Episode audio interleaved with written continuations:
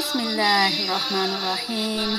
والصلاة والسلام على أشرف الأنبياء والمرسلين سيدنا ومولانا محمد وعلى آله وصحبه أجمعين. السلام عليكم ورحمة الله وبركاته.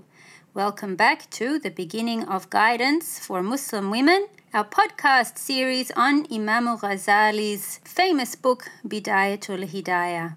My name is Umm Abdullah and welcome back. We will start straight away with our dua from Imam al Haddad, inshallah, which you can find on our Instagram page at Misk Women. I encourage you to go there and to learn that dua, inshallah. And also, please join us on Facebook in a private group called Misk Women Halaqa.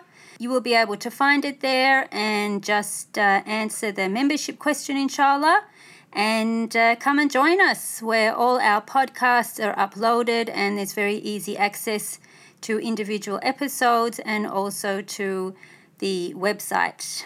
بسم الله الرحمن الرحيم الحمد لله رب العالمين نويت التعلم والتعليم والتذكر والتذكير والنفع الانتفاع والإفادة والاستفادة والحث على تمسك بكتاب الله وسنة رسوله والدعاء إلى الهدى والدلالة على الخير ابتغاء وجه الله ومرضاته وقربه وثوابه سبحانه وتعالى.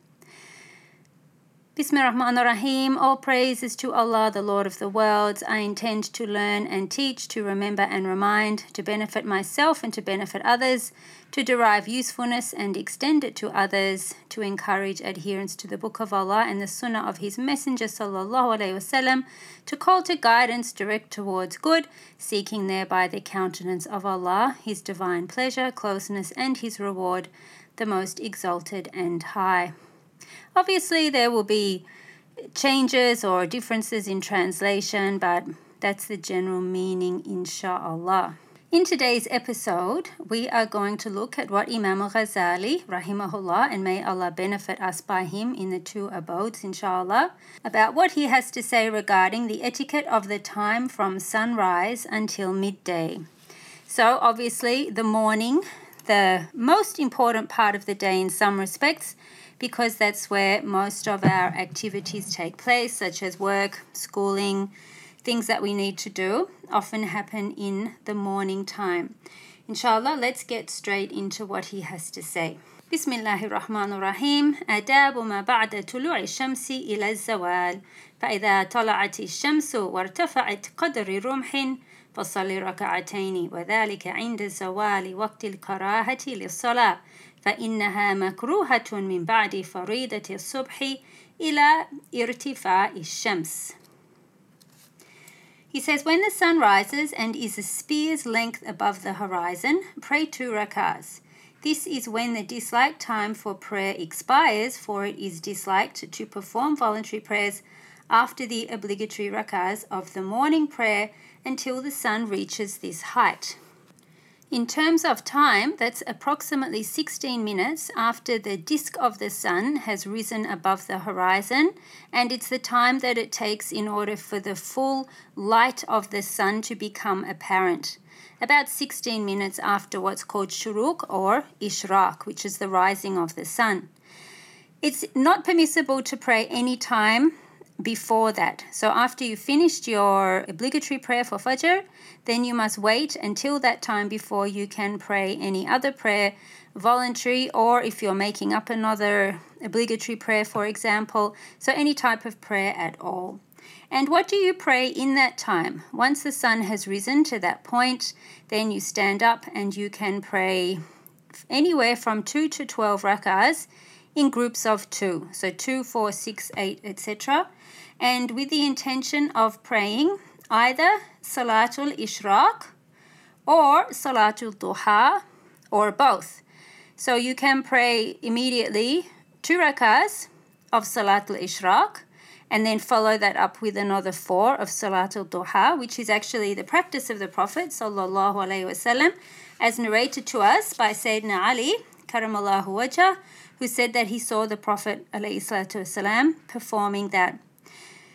You can also combine other intentions, so you can have six intentions for those rak'ahs. So if you pray two and then four later, or any number later up to 12, or you pray two or four or six or whatever you like at that time. Um, all those are acceptable, and you can combine six intentions, inshallah. So they would be Salatul Duha, Salatul Ishraq, also Qada al Haja, which is the fulfillment of a need, Istikhara, the prayer for guidance, Hifth, which is protection, and also Tawbah, repentance. So six intentions in even two rakahs, inshallah, is possible. And that's how you maximize your act of worship.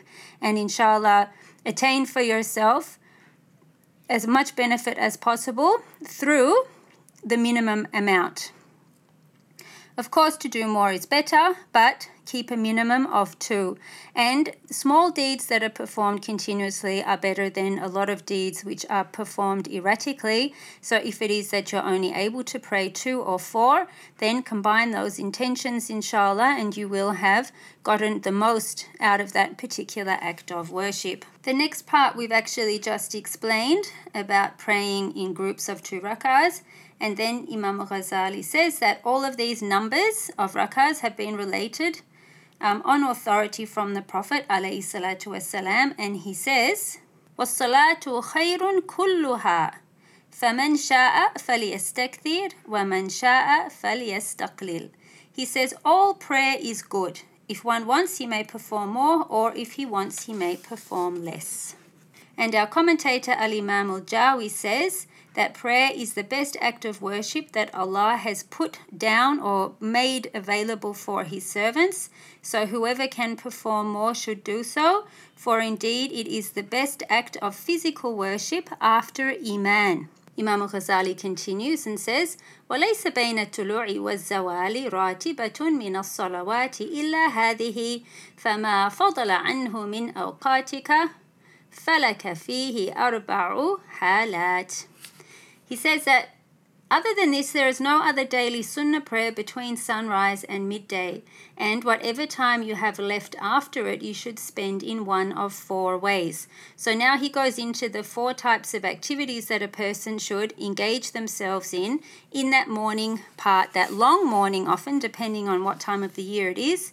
If it's summer, it can be perhaps eight or more hours, and this is how you should spend your time The first activity to engage in, and he says, al-ula وهي الأفضل. So the first and the best. أن تصرفه إلى طلب العلم النافع في الدين دون الفضول الذي أكب الناس عليه وسموه علما. The first way and the best is to spend your time seeking beneficial knowledge in religion, not matters of secondary importance to which many people may devote themselves and call knowledge. Here, our commentator has divided this sentence into two parts that which applies to the alim, to the scholar, and that which applies to the muta'allim, the student. And when Imam Ghazali says, spend your time. That's the time that the commentator says applies to the scholar because it's time that should be spent in teaching or in developing fatwas, legal verdicts, or it should be spent in writing or reading. Mutalat al kutub. The second part relevant to the student is on seeking beneficial religious knowledge. And Al Jawi says that students of sacred knowledge, dedicated full time students, have their programs, but when it comes to ordinary people who are not of that type, the best thing they can do to seek knowledge is to attend majalis al ilm or to attend gatherings of knowledge. And the hadith, which indicates to that, says that attending a gathering of knowledge is better than praying a thousand rak'ahs or attending a thousand funerals or visiting a thousand sick people. So that's an indication as to its value and importance. And as Imam Ghazali says, that is the best activity that a person can engage in in that early part of the day. He goes on to talk about what is beneficial knowledge, and he says, العلم النافع ما يزيد في خوفك من الله تعالى ويزيد في بصيرتك بعيوب نفسك ويزيد في معرفتك بعبادة ربك عز وجل. ويقلل من رغبتك في الدنيا ويزيد في رغبتك في الآخرة. ويفتح بصيرتك بآفات أعمالك حتى تتحرز منها. ويطلعك على مكائد الشيطان وغروره وكيفية تلبيسه على العلماء السوء حتى عرضهم لمقت الله عز وجل وسخطه حيث أكلوا الدنيا بالدين واتخذوا العلم وسيلة إلى أخذ الأموال من السلاطين وأكل الأموال الأوقاف واليتامى والمساكين وصرف همتهم طول نهارهم إلى طلب الجاه والمنزلة في قلوب الخلق واضطرهم ذلك إلى مراءاة وممارات والمنافسة والمباهاة. This is quite a statement, and he also mentions that for more information, you should refer to the Ihya Ulumuddin. He says that useful knowledge is only that which increases your fear of Allah Most High, increases your insight into your own defects, and increases your knowledge of how to worship Allah. It reduces your yearning for this world, increases your yearning for the hereafter, and opens your eyes to the things that spoil your worship so you may guard against them.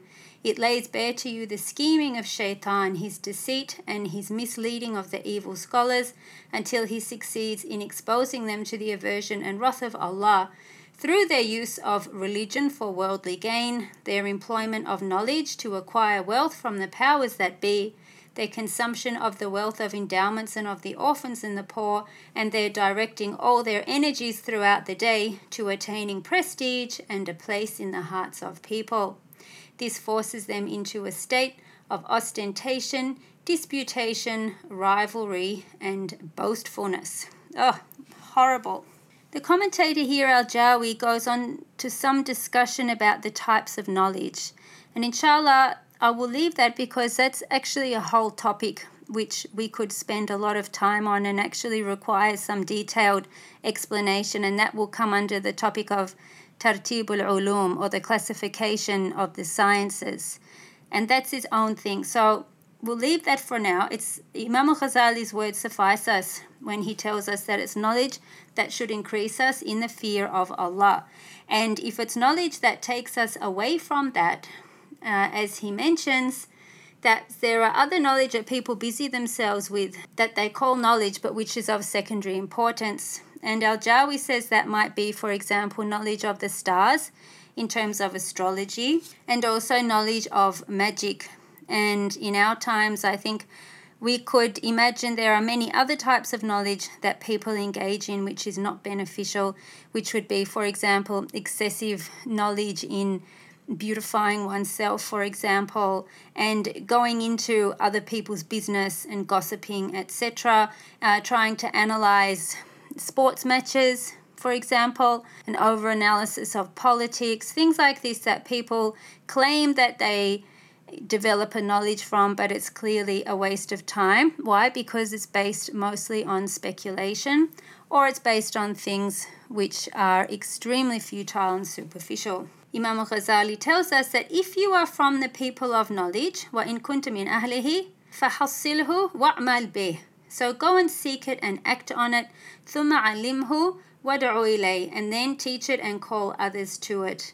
For whoever realizes this, فَمَنْ عَلِمَ ذَلِكَ وَعَمِلَ بِهِ وَدَعَا النَّاسَ إِلَيْهِ And who realizes, acts upon it, and invites others to it, will be called great in the dominion of the heavens. فَلِذَلِكَ يُدْعَى عَظِيمًا فِي مَلَكُوتِ السَّمَوَاتِ بِشَهَادَةِ عِيسَى عليه السلام according to the testimony of Jesus alayhi salam, Nabi Isa.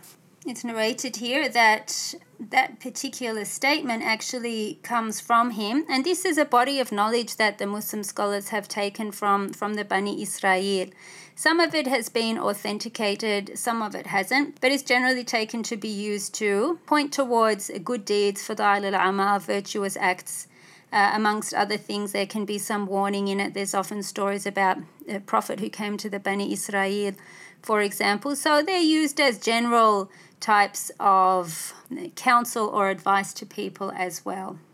Imam Ghazali goes on and he says that if you achieve all of this and complete the reformation of yourself outwardly and inwardly, and you have some time that remains, then occupy yourself in the study of a school of jurisprudence. So he says, go deeper into knowledge so that you may learn the less common rulings concerned with worship and that you may be of more benefit to people by knowing masail, by knowing issues in a more intricate way, and so that you expand your knowledge and are able to be more encompassing in the way that you approach the deen. And when people come to you for advice or for fatwas, then you're able to provide them with that service. He also says that if your lower self asks you to leave off the litanies and remembrances that we've detailed earlier. So, in our previous episodes, the previous two episodes, we've spoken about the supplications that are recommended to read in the morning from Fajr time until the rising of the sun.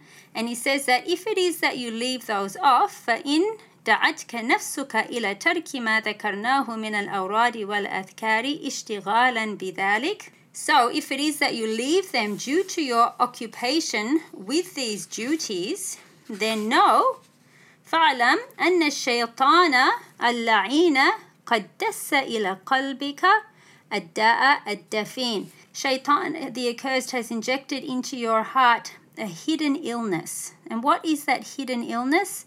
وهو حب المال والجاه. فإياك أن تغتر به فتكون ضحكة له فيهلكك ثم يسخر منك. He says, Beware of being deceived by this and becoming a laughing stock for him and being brought to destruction, after which he will mock you. And remember, on the day of judgment, Shaitan will say, I'm free of this guy or this woman.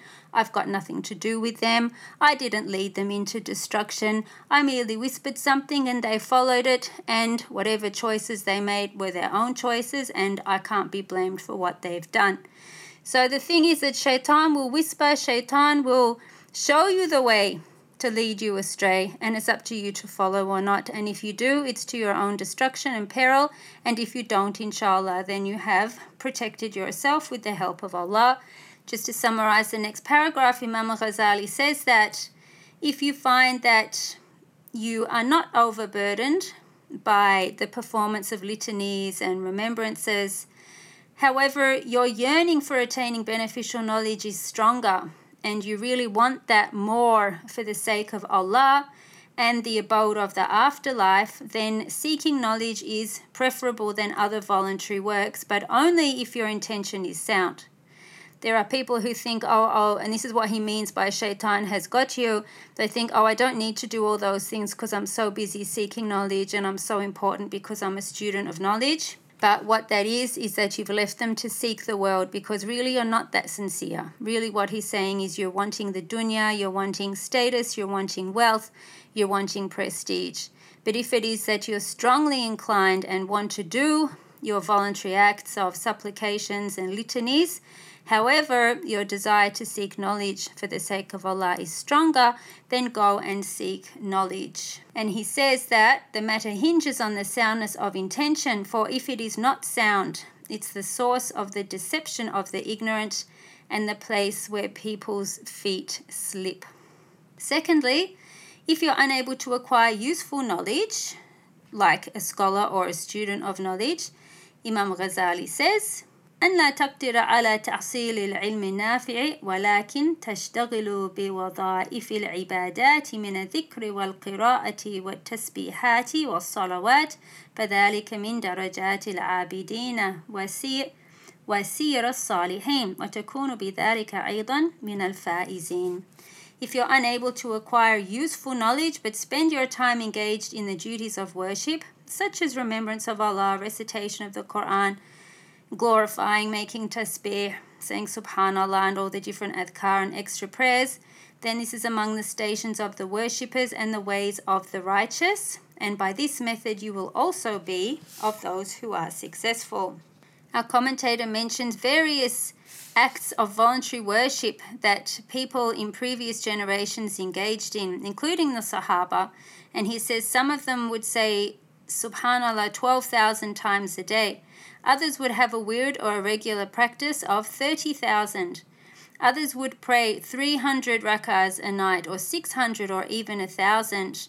Others would make their wird the Quran and they would read often the Quran in its entirety in a whole day. Some of them would read it once in the morning or throughout the day and once at night. So he mentions here the different ways that people attain closeness to Allah and that sweetness of Iman is tasted continuously by never cutting themselves off from their remembrance and from their litanies and awrad and constantly seeking to add to that and often to have a variety because a person can become bored with the same thing. So if you are only doing one type of dhikr, then you will find that it becomes dreary for you. And so to do different types and different amounts is recommended so that you stay invigorated with the remembrance of Allah and that your nafs doesn't overcome you by making you feel bored. You might be thinking at this stage, well, hang on a minute, if I'm spending all my day studying or all my day making dhikr, then what am I meant to be doing for my livelihood? And of course, it doesn't mean that you become such a devout worshipper that you give up seeking your portion of the dunya. And Allah subhanahu wa ta'ala says in the Quran, وَلَا تَنْسَى نَصِيبَكَ مِنَ الدُّنْيَا And don't forget your portion of the dunya. And it's recommended, of course, that whatever acts you're engaged in, that you are also engaged in remembering Allah subhanahu wa ta'ala. So whether it be driving your children to school or preparing breakfast or doing whatever you have to do, then you do so in a state of dhikr. So this is why it's important to memorize things so that wherever you are, you can just come and start to read Surah Yasin, you can read your dhikrs, you can read the Wird al Latif or whatever litanies you have in the morning. And that way, you'll constantly be engaged in doing what you need to do for your dunya and also keeping your heart connected because that's the whole point of dhikr and continuous remembrance is to keep connected to Allah subhanahu wa ta'ala.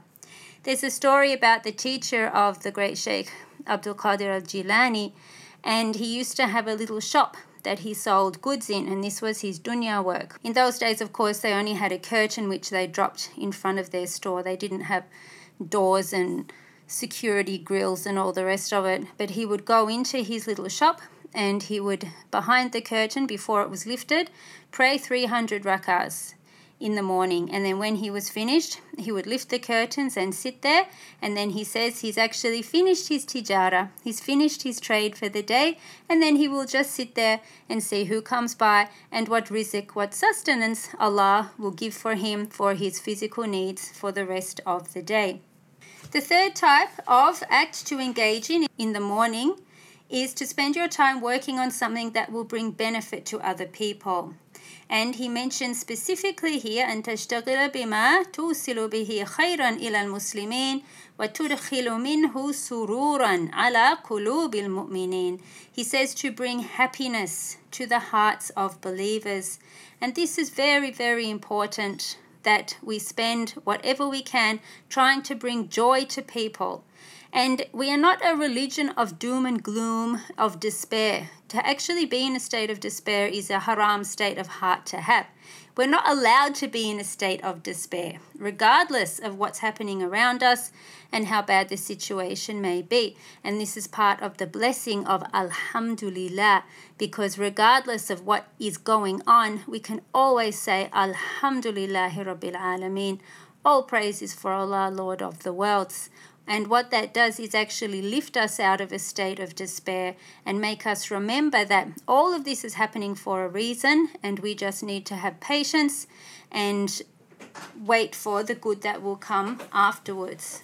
Of the types of activities mentioned, serving the jurists, the true Sufis, or the men of religion. So, looking after our teachers and scholars and those who serve us, feeding people, visiting the sick, uh, escorting funerals, and he says that all these are superior to voluntary acts, for example, your own personal adhkar, because they are forms of worship and they involve kindness to Muslims. So being kind is extremely important. And the fourth state is earning a living and protecting your religion. So now we come to the dunya matters. And Imam Ghazali says, الحالة رابعة أن لا تقوى على ذلك واشتغلت بحاجتك اكتسابا على نفسك وعلى عيالك وقد سلم المسلمون منك وأمنوا من لسانك ويدك وسلم لك دينك إذ لم ترتكب معصية. He says that if you lack the strength to do those other things, the other three that we've mentioned.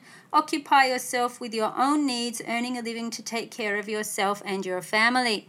And of course, this is the difference between Islam and people thinking that their spiritual life is only through devoting themselves to acts of worship.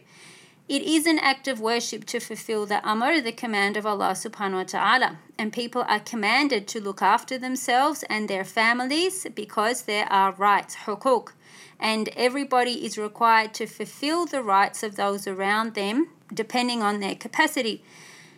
A husband and a father is obliged to fulfill the rights of his wife and his children. A wife is obliged to fulfill the rights of her husband and her children, and then it expands to those in the extended family and then in the society. So the thing is that Imam Ghazali says you do that in such a way, you earn your living in such a way, and you take care of those whose rights you are required to take care of, so that Muslims generally are safe from your tongue and your hand, and that your religion is safe. Because in that case, you would not be committing sins.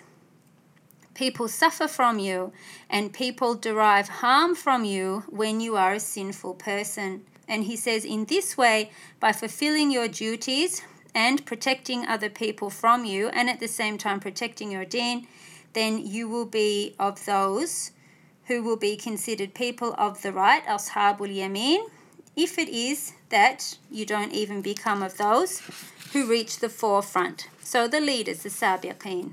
And he goes on to say that a servant is at one of three levels in terms of his religion. He is the one, first of all, who is Salim, the safe one. وهو المقتصر على أداء الفرائض وترك المعاصي. He's the one who suffices with doing basic obligatory acts and does not commit sins. Then there's the one who profits. الرابع وهو المتطوع بالقربات والنوافل. He's the one who does a lot of voluntary deeds and voluntary acts. And then there's the khasir, وهو المقصر على اللوازم. He's the one who falls short in his performance of the obligatory acts. Imam Ghazali counsels us and he says that if you cannot be of the second one, of the one who profits from his voluntary acts, then put your effort into being amongst those who are safe. So the one who does what he's required to do, which is the fulfillment of his basic obligatory acts and does not commit sins. There was a man who came to the Prophet and he said, I can only perform what is obligatory on me. And he said, and I will not perform anything else. Absolutely nothing above and beyond that. And he said, Will I be successful? And the Prophet wasallam said, Aflaha in sadaq. So he will be successful if he is truthful in that. Somebody who comes with that and says, Oh, I can only do the obligatory acts, but they're not truthful, they're trying to get out of things, or they're lazy, or whatever reason, then they will not really benefit from those obligatory acts in the way that they could have done had they been truthful and kept it to the minimum depending on their circumstances.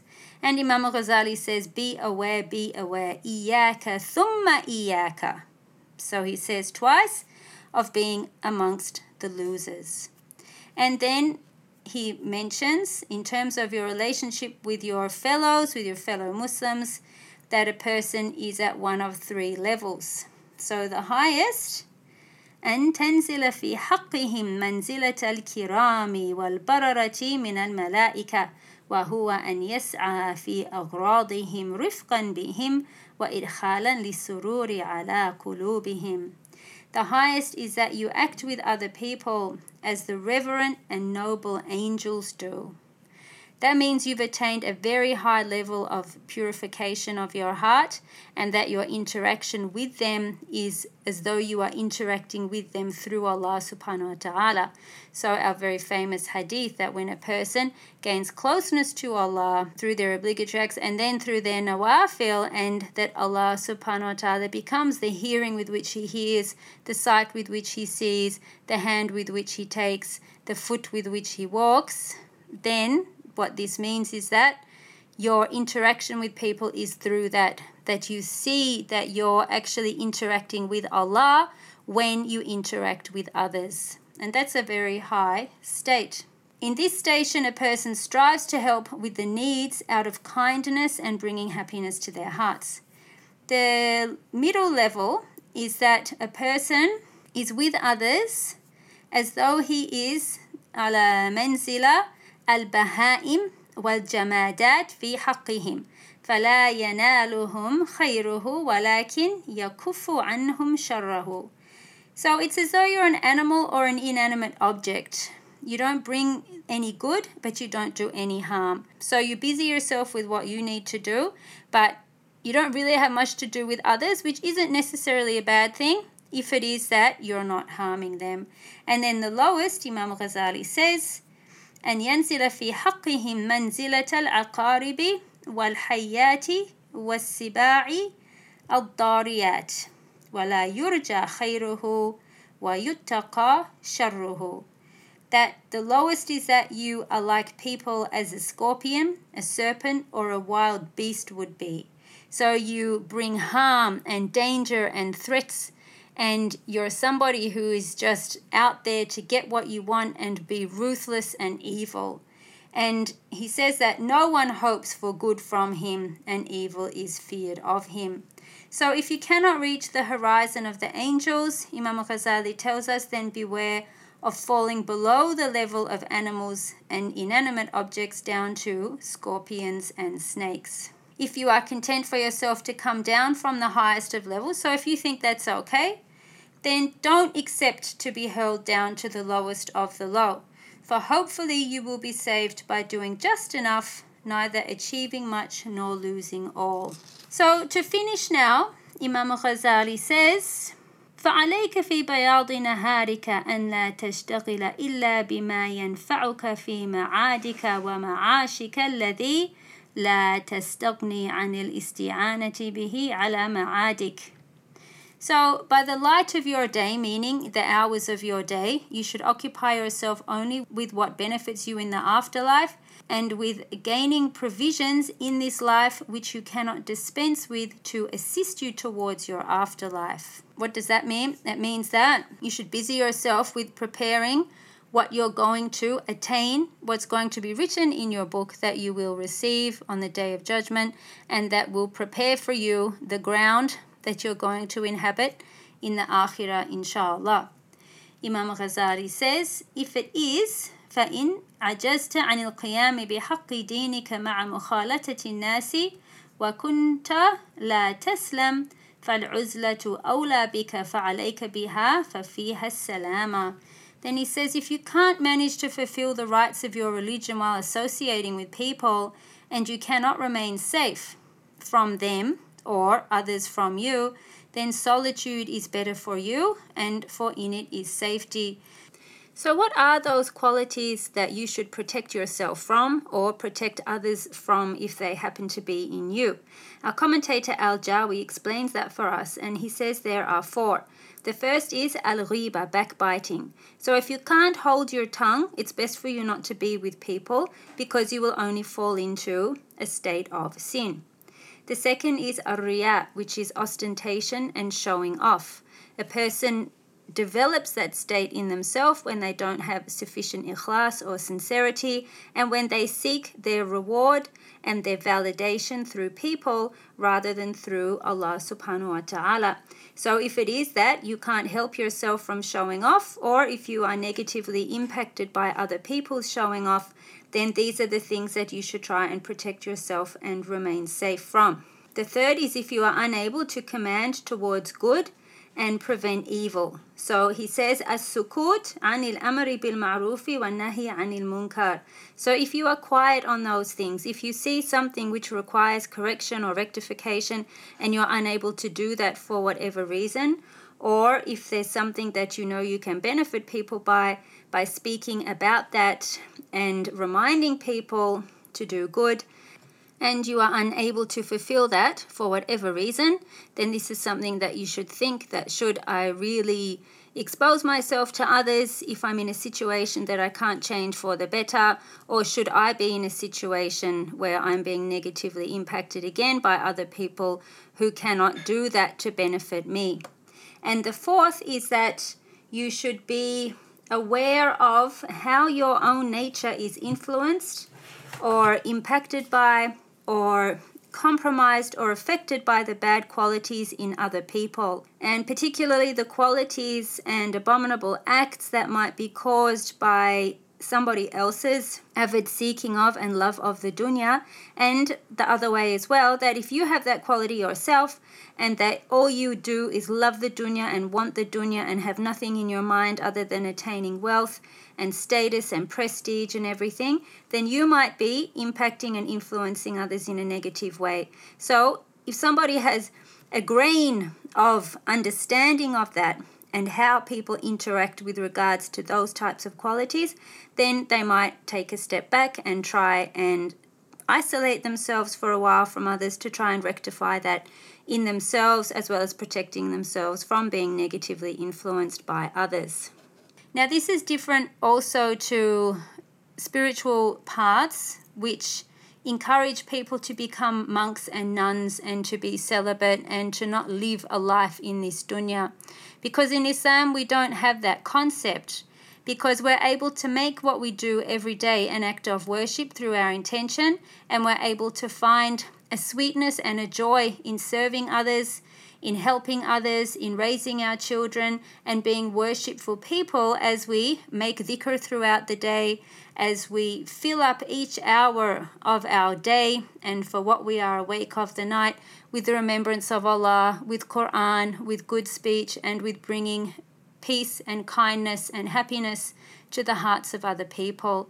So, going into solitude in this particular time is not recommended, but what is recommended is to strive in any way that you can to be of benefit to yourself and others, inshallah. And then he says that if in your solitude devilish insinuations draw you to what is displeasing to Allah, and you cannot root them out with the duties of worship, then you should sleep.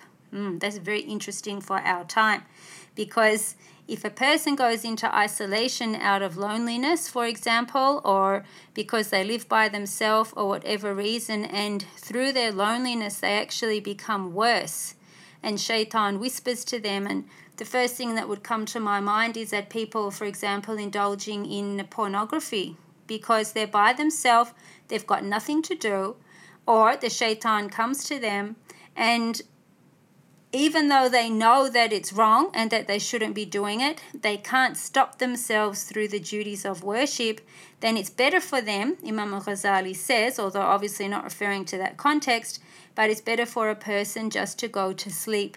So if you can't do anything for yourself or others, then uh, then at least save your religion by making your life non-functional. And he says it's an extremely sorry state because sleep is the brother of death and a suspension of the progress of life.